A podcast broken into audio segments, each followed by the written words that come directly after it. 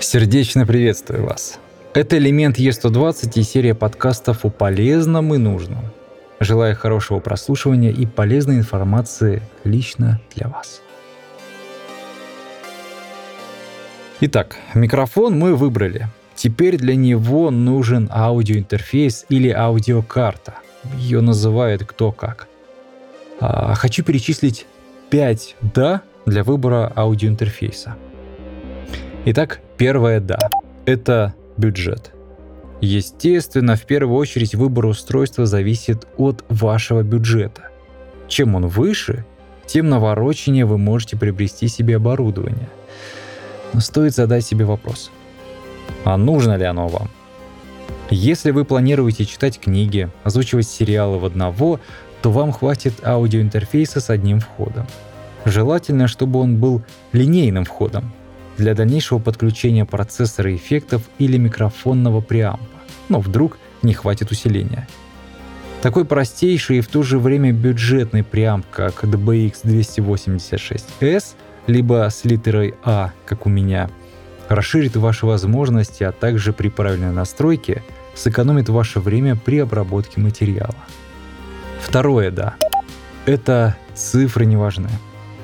Цифры на всех картах в одной ценовой категории плюс-минус равны. Не стоит за ними гнаться. Если на одной карте соотношение сигнал-шум 99 дБ, а на другой 102 дБ, то это совсем не значит, что карта с 99 дБ плохая. Нет, просто возможно карта с 102 дБ будет стоить на несколько тысяч рублей больше. На слух вы этого не услышите, а кошелек почувствует разницу сразу. Третье «да». Количество входов. Количество входов и их назначение напрямую зависит от ваших планов.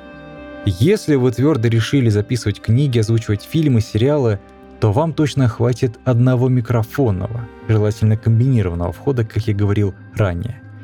Если вы думаете, что книги и озвучка сериалов для вас только взлетная полоса, а в будущем планируете записывать подкасты, то отталкивайтесь от формата подкаста. Два спикера, два входа, три спикера, три входа и так далее. Четвертое «да» — дополнительное обеспечение. Смотрите на дополнительную комплектацию устройства. В большинстве из них вам предложат и облегченную DAW, и стартовый набор плагинов для обработки ваших работ. К примеру, карточки от Steinberg и Audient — предоставляя доступ к скачиванию Cubase LE. Пятое, да. Direct монитор. Баланс сигнала, так называемый. Наличие ручки управления мониторами, Direct монитор или сигнал в мониторах позволяет вам настроить баланс между рабочей станцией и микрофоном без задержки. То есть сейчас я записываюсь и слышу свой голос без задержек. То есть я могу настроить свой голос так, как нужно мне и услышать его сразу же, без каких-либо задержек. Вот такие вот коротенькие 5 «да». Смотрите на них и выбирайте правильный аудиоинтерфейс.